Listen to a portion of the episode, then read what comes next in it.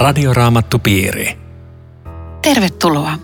Tänään keskustelemme Riitta Lemmetyisen ja Eero Junkkaalan kanssa Matteuksen evankeliumin luvusta 8 ja sen jakeista 1-17.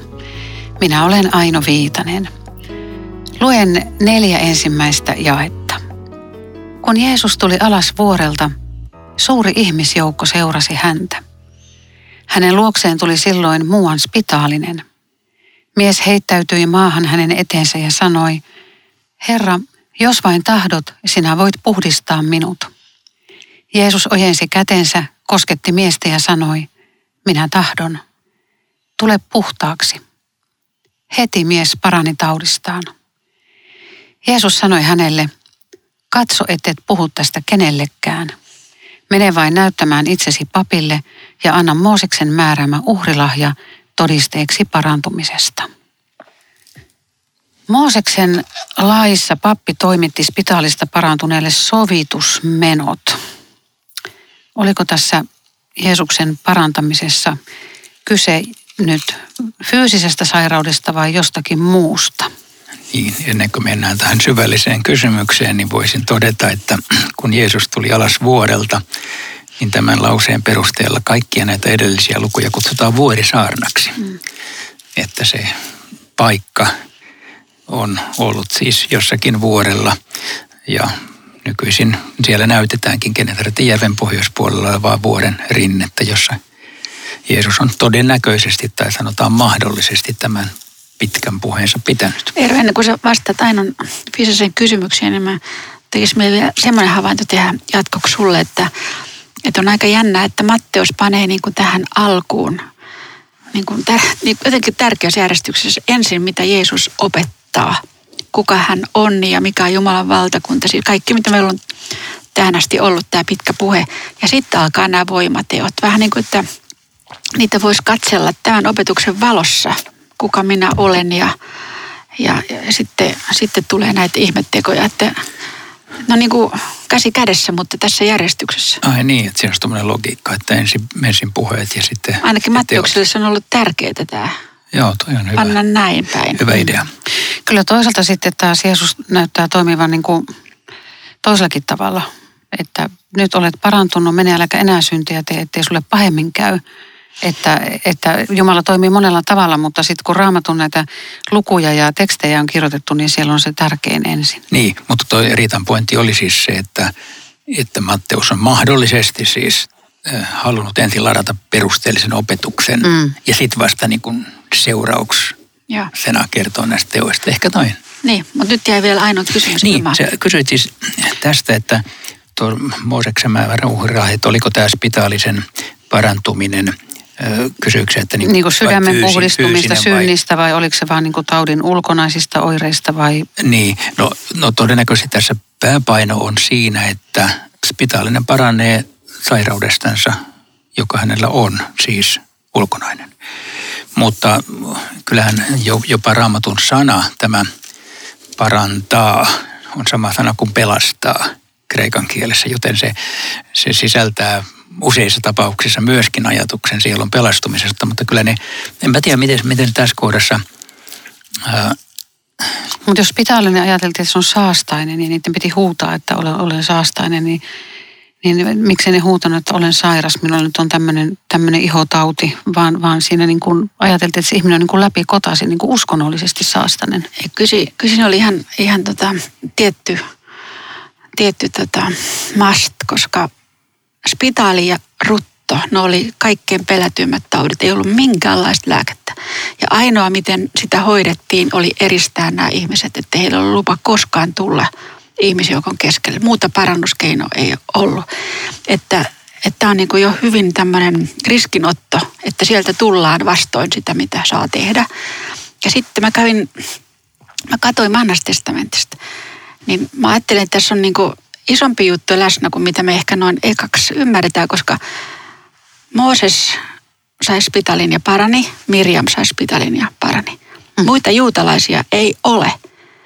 Naaman oli syyrialainen. Ja juutalaiset ajattelivat, että kun Messias tulee, spitaliset paranee. Eli nyt, nyt niin kuin kansa herää, spitalinen paranee. Hetkinen, kuka hän on? Et siinä, oli, siinä oli isompi lataus kuin mikä meille suomalaisille tässä heti tulee vastaan, jos ei tiedä taustaa. Kuitenkin Jeesus sanoo siinä jakessa neljä, että, että älä nyt rupea tästä puhumaan ihmisille, vaan mene näyttämään itsesi papille ja anna Mooseksen määräämä uhrilahja. Ja siihen uhrilahjaan sisältyi uhri, sovitusuhri. Eli kyse oli siitä, että sovitettiin sen ihmisen synnit Jumala edessä.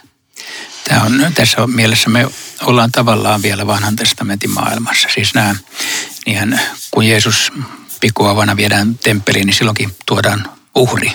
Marian ja Joosefin piti tuoda silloin uhri sinne temppeliin, joka on vanhan testamentin aikaa. Siis se, se ei ole vielä loppunut, se loppuu vasta Jeesuksen kuolemaan ja ylösnousemukseen, jolloin, jolloin uhrien tämmöinen teologinen merkitys nollataan.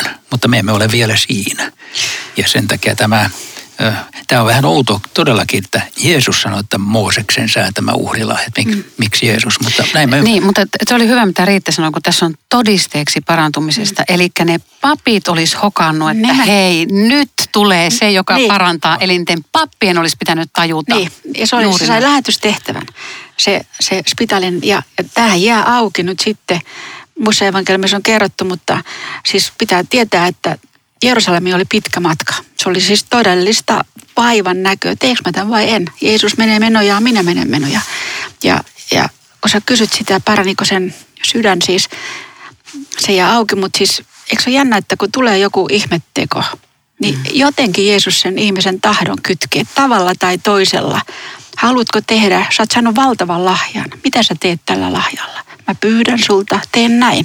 Ja nyt jää sille ihmiselle, teenkö sen vai en meneekö se kaikki lahja sydämeen saakka vai, vai annanko olla? Oliko se tämä sama kertomus jossain muualla vai joku toinen spitaalinen, joka sitten lähti, oliko se tämä, joka lähti vaan huutelemaan sitä ja kertomaan tämmöistä sensaatiohakusta? Se oli, se oli varmaan eri kertomus, mutta, mutta toi, on, toi on kiinnostava kyllä, mitä, mitä tästä tuli esille, että, että siinä, siinä on muutakin kuin se, se, että fyysinen parantuminen – siinä, siinä on samalla myöskin tämä, että ikään kuin liitytkö tähän Jeesuksen seuraajien joukkoon, vaikkei sitä tässä erikseen suoraan sanota.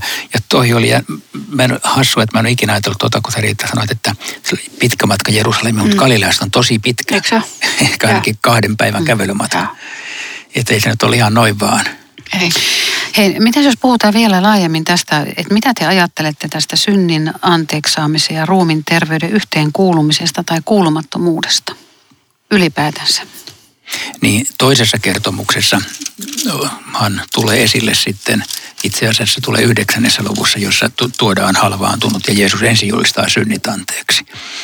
Et, et siinä tulee niinku tämä keskustelu uudestaan esille. Tässähän ei puhuta syntien anteeksi antamisesta mitään. Hmm.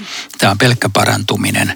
Ja me voimme vaan ikään kuin arvailla, että, että mikä tämän parantuneen suhde Jeesukseen oli ennen ja jälkeen. Sitä ei kerrota. Ei. Mutta se, jos hän haluaisi tätä Jeesusta seurata, niin luontevaa olisi, että hän olisi mennyt tämän Herran tahdon, mm. tahdon tehdä, vaikka se olisi neljä päivää patikointia.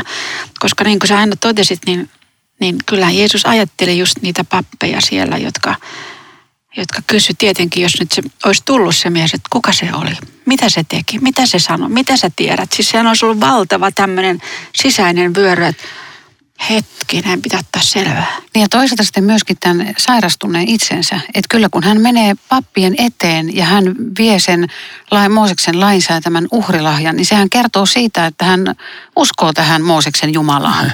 Mutta että kun hän ei halua sinne mennä, niin sehän, sehän kertoo jotakin tästä henkilöstä. Joo, tulee mieleen jopa se raamattu sana, mikä Paavalissa kirjoittaa, että sydämen uskolla tulee vanhuskaaksi ja suun tunnustuksella pelastutaan, että se on siinä pappien edessä joutunut sanomaan sen tunnustuksen, että hei, Jeesus paransi mut. Joo. Se on aika hieno ajatus, vaikka sitä ei hmm, tässä ei. avata. Joo. Joo, se, joo, aika jännä vivahde toikin. Joo. No tuossa jakeessa kaksi mies osoittaa uskovansa Jeesuksen kykyyn puhdistaa hänet. Jos vain tahdot, sinä voit tarvitaanko nyt tätä ihmisen omaa uskoa ja, ja millaista uskoa vaaditaan? Mulla kalskahtaa korta puhumaan, että vaaditaan uskoa. Että, Tarvitaanko? Siis se, se usko, mitä meiltä vaaditaan, on, on mun mielestä patentisti sanottu Lutterilla, että minä uskon, että minä en voi omasta voimastani ja järjestäni uskoa Herran Jeesuksen. Eli tänne jonnekin katakompeihin, missä nämä spitaaliset oli, oli tullut viesti Jeesuksesta. Se oli jollakin tavalla tavoittanut tämän miehen. Mm. Ja tämä viesti oli herättänyt, näin mä tämän ajattelen, uskon. Jeesus, mitä kaikkea ne kertoo. Nyt mä lähden. Eli häntä kutsutaan, se sana kutsuu. Ja se usko, mikä mulle tässä tulee esiin, tämän miehen usko, oli, että tullaan Jeesuksen luo. Siinä on uskon olemus. Se riittää. Joo, se on se, on, se, on, se, on se suuri usko, että sä käännyt Jeesuksen puoleen. Jos sitten kysytään näin päin, mikä tulee näissä joissain kertomuksissa, ehkä tois seuraavissakin, että kuinka paljon uskoa pitää olla, niin, niin siihen ei ole mitään tämmöistä mittarivastausta, että sulla pitää olla riittävä määrä uskoa. Siellä on semmoisiakin parannettuja Johanneksen evankeliumissa, jolle ei uskoa pätkääkään. Mm. Mm. Ei ne tajunnut vielä parantamisen jälkeenkään Jeesuksesta mitään. Eli siis Jeesus voi parantaa ilman, että ihmisessä on minkäänlaista uskon siementäkään. Mm. Jos hän vaan haluaa, niin hän parantaa. Mm. Mutta, mutta usein hän sitten kuitenkin tuntuu kysyvän mm. tätä mm. ja ikään kuin haluaa siihen sen reaktion saa niin kuin ihmisen itsensä miettimään vielä, että kehen mä nyt oikeasti luotan. Mutta voisiko näinkin sanoa, kun puhutaan uskosta, jolla voi myöskin taakottaa ihmistä, että mulla on niin heikko usko, että en mä Jumalat mitään saa. Näin moni ajattelee, mutta kuitenkin se tärkeämpi on aina se kohde, kehen mä uskon, eikä se määrä, millä mä uskon. Mm. Sitä on ylipäänsä vaikea määritellä, että mulla on nyt, Eero, mulla on nyt tota, mä päihitän sut mun uskolla. Se olisi Ky- Kyllä se varmaan päihittää, oikeasti ruvetaan mittaamaan. Se, se on tota, Mut hei, kauhea lause. Minkä takia Jeesus kielsi tätä miestä todistamasta ihmeestä? Tulisiko nykyäänkin kieltää näistä ihmekertomuksista puhuminen ja mitä vaaroja niihin sisältyy?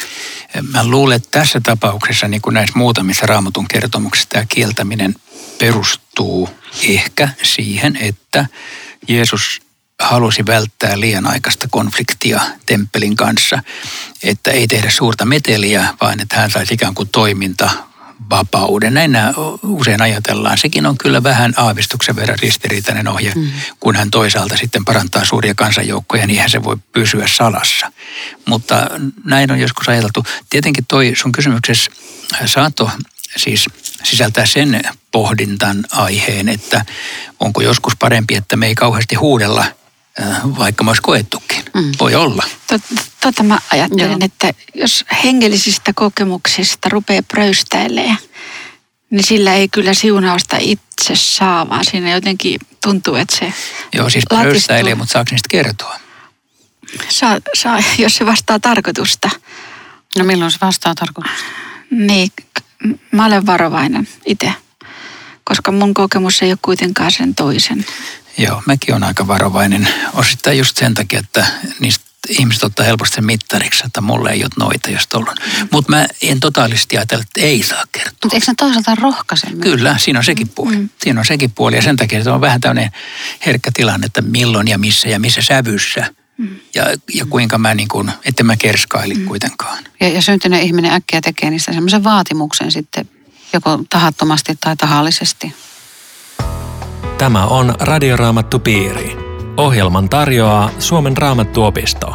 www.radioraamattupiiri.fi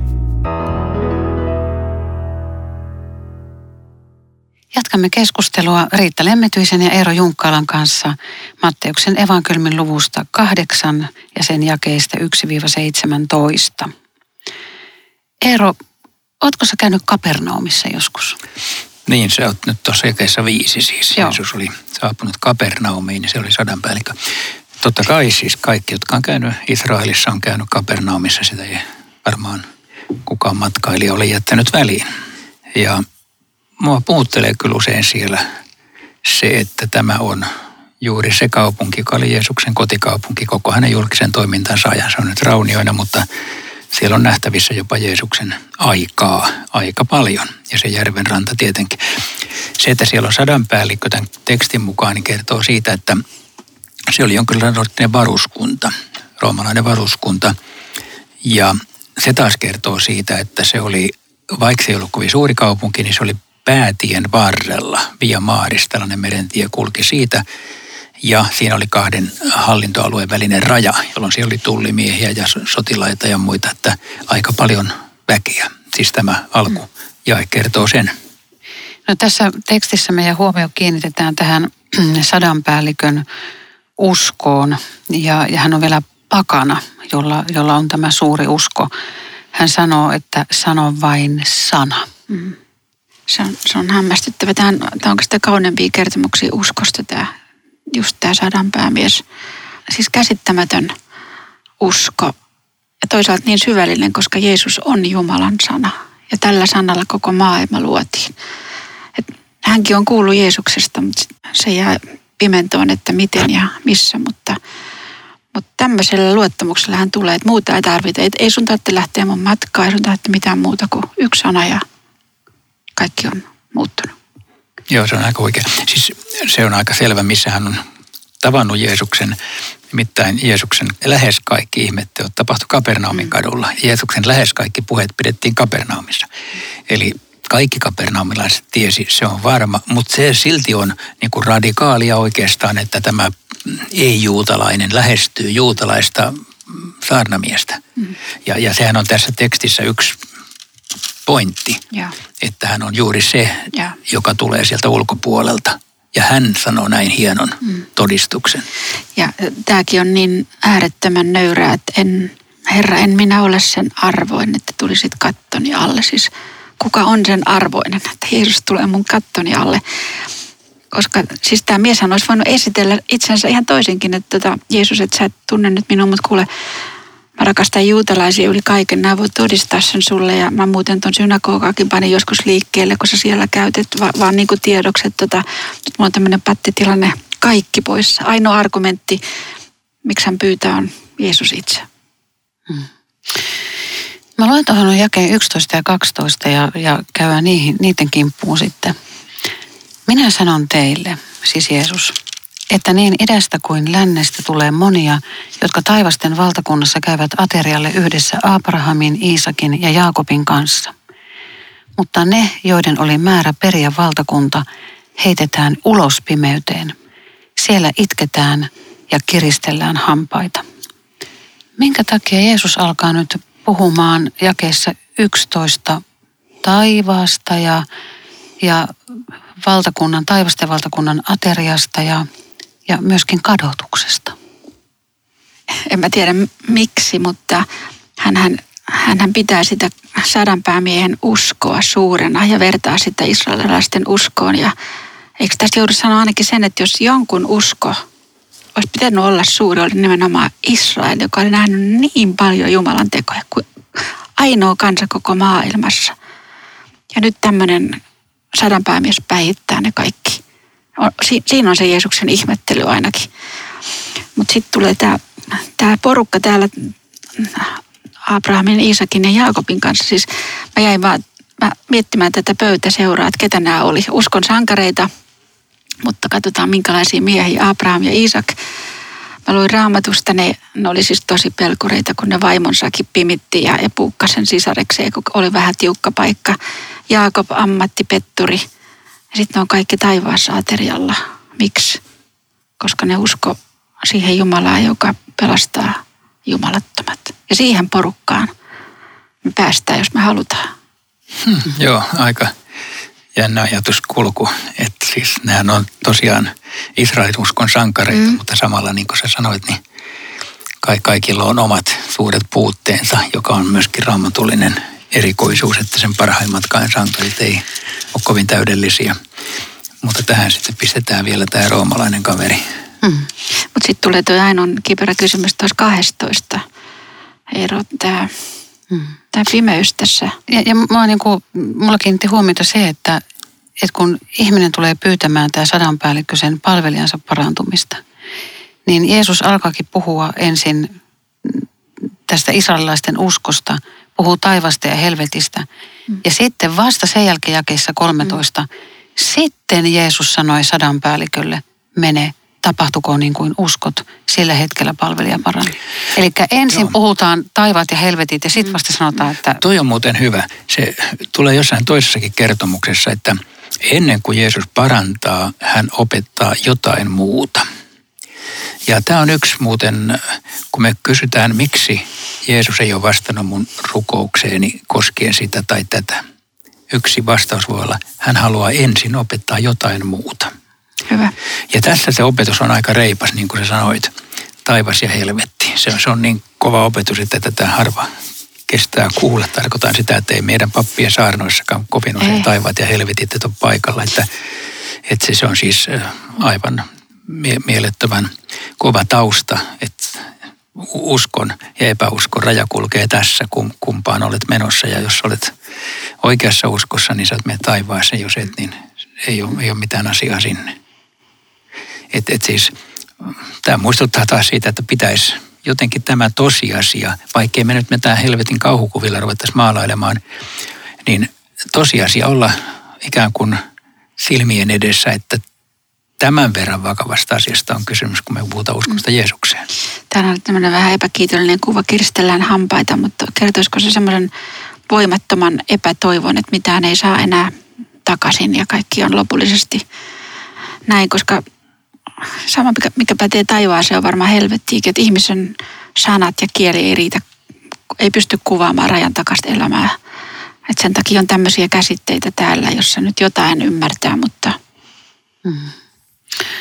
mutta sitten aina sä luit ton, tota, tämän 13, että mene tapahtukoon niin kuin uskot.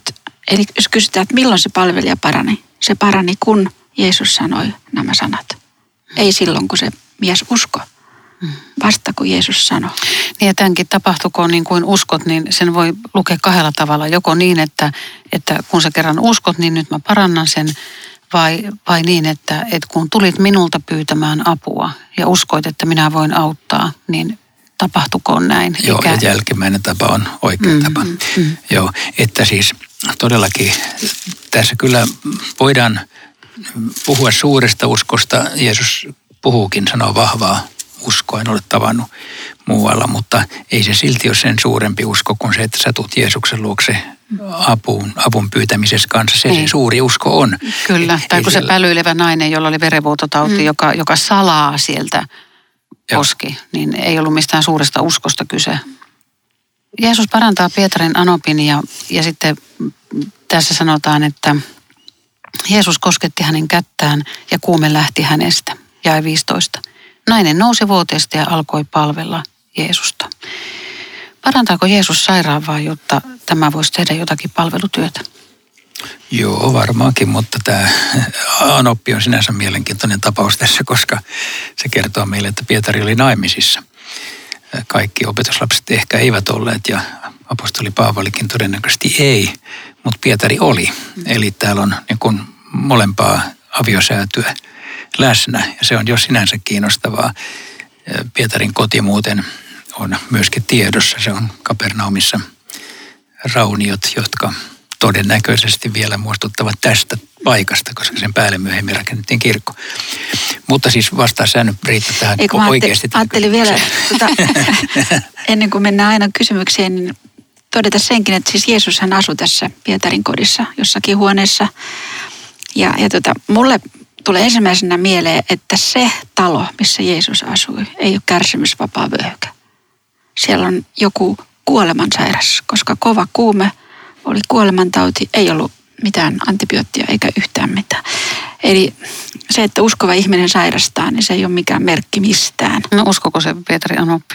No ehkä Pietari on kotona sen verran jute- jutellut asioista. Joo, mutta tämä nyt on tämmöistä hypoteesia. On joo. Mut- Ja sitten muuten tuosta tuli vaan mieleen, mitä sä Riitta sanoit, että kyllä tämä Anoppi myös kuoli Mm. jossain vaiheessa. Totta kai, joo. Eli tämä oli tänne hetkeksi, tai Niin. hetkeksi ja hetkeksi, me emme Niin. tiedä, mutta Mutta yleensä, että parantaako Jeesus yli, ylipäätään sairaan, jotta, jotta se ihminen voisi tehdä jotakin palvelutyötä? Että et voiko Jeesus parantaa ihan vain huvikseen tai säälistä, että sillä ihmisellä olisi helpompaa? Ja entäpä sitten sairaat Jumalan palvelijat? Että onhan niitä nyt sairaatakin julistajia. Tätä pitää ehkä sanoa se, että kaikki ihmisen työ Lutterin mukaan on Jumalan palvelemista. Että ei ole mitään semmoista, nyt tästä tuli jotain, joku ihan erikoinen juttu, kun tämän parantumisen jälkeen Anoppi jotain tekee. Se katto pöytää ja keitti soppaa ja ihan niin kuin ennenkin, mutta kiitollisuus oli valtava. Mutta tekihän se työtä. Tekihän se työtä, mutta siis en, en mä ajattele, että Jeesuksella on joku oma lehmä ojassa. Niin ja tuossa sitten sä kysyit tietenkin aina sivulausessa ihan vakavan kysymyksen, että voihan sairaatkin palvella, että mm. ja kun kaikki ei parane, niin se on, se on nimenomaan oikeastaan tämänkin tekstin ikään kuin rivien välistä melkein luettavissa, että siellä on varmaan naapurissakin ollut joku sairas, mutta Jeesus ei käynyt siellä parantamassa. Eli, eli tämä Jeesuksen toiminta ei näytä kuitenkaan olevan sellaista, että hän keräisi kaikki Galilean sairaat, tulkaa tänne ja minä parannan, vaan että tässä tilanteessa tälle henkilölle tämä oli hyvä vaihtoehto, mutta kuten sanoin, lopullista terveyttä hän ei kuitenkaan saanut. Hän sillä hetkellä pääsi siitä tai helpotuksen, koska se varmaankin palveli Jumalan suunnitelmia ja oli hyväksi todistukseksi, mutta sinne varmaan naapuri jäi edelleen kuumesairaita. Ihan varmasti. Tosiaan kesä 17 on kohta, jota käytetään usein. Hän kantoi meidän tautimme, otti taakakseen meidän sairautemme. Sitä käytetään joskus ehkä vähän mantranomaisestikin, kun, kun rukoillaan sairaiden puolesta ja, ja vedotaan tähän jakeeseen, että nyt Jeesus parantaa, kun, kun tämmöinen jae täällä on Jesajasta alun perin otettu. No, mitäs vika siinä on, että siihen vedotaan? No kyllä nykyäänkin julistetaan syntejä anteeksi, mutta, mutta tuota niin, ei hirveästi näy niitä sairaiden parantumisia, vai näkyykö? Ei osaa vastata tuon kysymyksen, mutta mä ajattelin vielä todeta sen, että tämä Jesajan kohta otetaan tässä, Matteus ottaa sen sitä taustaa vastajakessa 16, tämä valtava määrä sairaita ihmisiä, mitä erilaisempia ja sitten nämä pahojen henkien vaivaamat. Että se on ollut varmaan semmoinen tosi sykähdyttävä näky tämä ihmismäärä ja Jeesus, joka jokaisen kohtaa, jokaista auttaa. Koska olisi nyt voinut sanoa monelle varmaan, että kuule, kärsi seuraukset. Tämä on, johtuu tästä ja tästä, mitä sä oot elämässäsi tehnyt. Ja armolla palveltiin ja parannettiin ja armahdettiin. Ja sitten sit Matteus muistaa, tästään se Jesaja puhuu. Joo, ja, ja itse asiassa mun, mun pitää melkein ottaa vähän takaisin sitä, mitä mä äsken sanoin, että se naapurissa joku jäi sairastamaan, niin tämä teksti kyllä viittaa siihen, että hän saattoi sillä parantaa kaikki naapuritkin sillä hetkellä. Mm. Että et, et, Matteuksessa on silloin tällöin tämmöisiä ikään kuin koontilauseita, että paljon tuotiin ja kaikki paran. Mm. Mutta se ei tarkoita, että kaikki Galilean sairaat mm. olisi kuitenkaan parantunut. Mm. Mutta siis tähän, joo, mutta juuri noin toi Jesajan lause on ikään kuin raamattu todiste siitä, että tämä on tämä Jeesus. Tämä on se Jeesus, joka on luvattu siellä. Hän tekee nyt juuri sitä. Mutta siitä ei seuraa, että jokainen sairaus ilman muuta paranee, kun hänen puolestaan rukoillaan. Juuri näin. No miten sitten tämä, että onko riivattu vai, vai onko sairas, niin erotellaanko ne? Tässä, tässähän näyttää siltä, että Jeesus erottelee pahahengen vaivaamat ja sairaat vai voiko pahahenki aiheuttaa sairautta vai onko sairauksissa aina kyse eri asiasta? Ne on tässä varmaan ihan yhdessä paketissa, mutta me tullaan itse asiassa seuraavassa lähetyksessä tähän riivajakysymykseen muuten. Radioraamattu piiri. Kiitos seurastasi tänään. Kuulumisiin jälleen viikon kuluttua. Rukoilemme. Jeesus, pidä sinä meistä huolta terveinä ja sairaina. Amen. Radioraamattupiiri. www.radioraamattupiiri.fi